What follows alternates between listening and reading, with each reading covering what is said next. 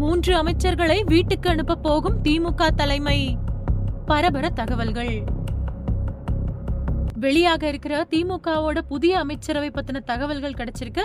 போன சில மாசமாவே திமுக அரசோட செயல்பாடுகள் மக்கள் மத்தியில அதிக விமர்சனத்துக்கு உள்ளாயிட்டு வருது.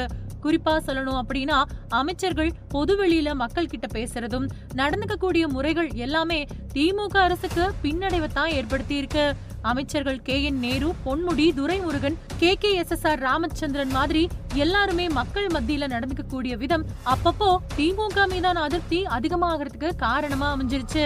இது எல்லாத்துக்கும் மேல நிதியமைச்சர் பிடிஆர் பழனிவேல் தியாகராஜன் திமுகவை விமர்சிச்சது திமுகவை வாழ்நாள் சிக்கல்ல இழுத்து மாட்டி விட்டுருக்கு இது எல்லாத்தையும் நாம சகிச்சுக்கிட்டு இருந்தா இதுக்கு மேல நமக்கு அரசியல் அடி ஏற்படும். அதனால இதை உடனடியா சரி செய்யணும். இல்லனா வரக்கூடிய ரெண்டாயிரத்தி இருபத்தி நாலு நாடாளுமன்ற தேர்தலை எதிர்கொள்வது கடினமாயிடும். அதை விட ரெண்டாயிரத்தி இருபத்தி ஆறு சட்டமன்ற தேர்தலை எதிர்கொள்றது ரொம்பவே கடினமாயிடும். அதனால பல்வேறு அரசியல் கணக்குகளை போட்டுட்டு வந்த திமுக தலைமை இப்போ அமைச்சரவை மாற்றத்துக்கு தயாராயிருக்கு. அந்த வகையில போன ரெண்டு நாளைக்கு முன்னாடி அமைச்சரவை கூட்டத்தை கூட்டினாரு முதல்வர் ஸ்டாலின். அதுல முக்கியமான சில விவகாரங்கள் விவாதிக்கப்பட்டிருக்கிறதா சொல்லப்படுது.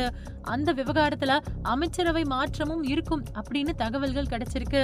அமைச்சரவை மாற்றத்துல யார் யாருக்கு வாய்ப்பு கிடைக்கும் யார் யாருக்கு வாய்ப்பு கிடைக்காது அப்படின்னு எல்லாம் சில தகவல்கள் வந்துகிட்டு இருக்கு. அந்த உறுதி செய்யப்படாத தகவல்களை அறிவாலய வட்டாரத்துல விசாரிச்சப்போ சில அமைச்சர்களோட இலாக்காக்கள் மாற்றப்படலாம் அப்படின்னு தகவல்கள் கிடைச்சிருக்கு. இது பத்தி முதல்வர் ஸ்டாலின் தீவிர ஆலோசனையில இருக்கிறதாவும் சொல்லப்படுது. இந்த தகவலோட அடிப்படையில மூன்று அமைச்சர்கள் மாற்றப்பட வாய்ப்பு இருக்கிறதாவும் தெரியுது.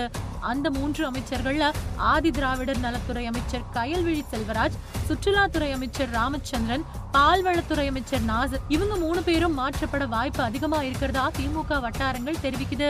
இந்த மூணு பேருக்கு பதில் அமைச்சரவையில மூணு பேர் புதுசா சேர்த்து கொள்ளப்பட இருக்காங்க. அந்த மூணு பேரும் இதுவரைக்கும் அமைச்சரா இல்லாம புதுமுகமா இருக்க வாய்ப்புகள் அதிகமா இருக்குது அப்படின்னு சொல்லப்படுது.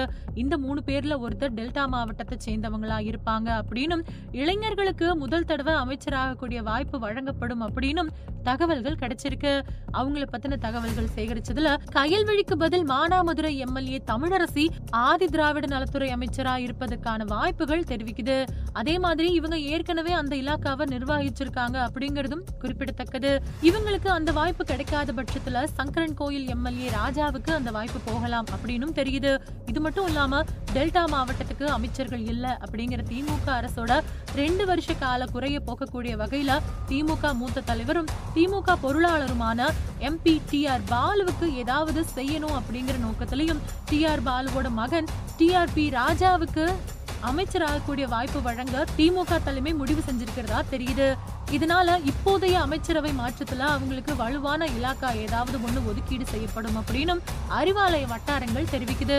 அதே மாதிரி ஆயிரம் விளக்கு தொகுதி எம்எல்ஏ டாக்டர் எழிலனுக்கும் அமைச்சர் வாய்ப்பு வழங்கப்படணும் அப்படின்னு எழிலனும் முதலமைச்சரோட குட் புக்ல இருக்கிறாரு. அதனால எழிலனையும் நாம கருத்துல வச்சுக்கணும் அப்படின்னும் திமுக தலைமை ஆலோசிச்சுட்டு வருது. அது மட்டும் இல்லாம திமுகவோட எம்எல்ஏ எழிலனோட அப்பா நாகநாதன் மறைஞ்ச திமுக தலைவர் கருணாநிதிக்கு நெருக்கமானவர். அவர் அமைச்சர் பதவிக்கு சரியா இருப்பாரு அப்படின்னும் தகவல்கள் தெரிவிக்குது.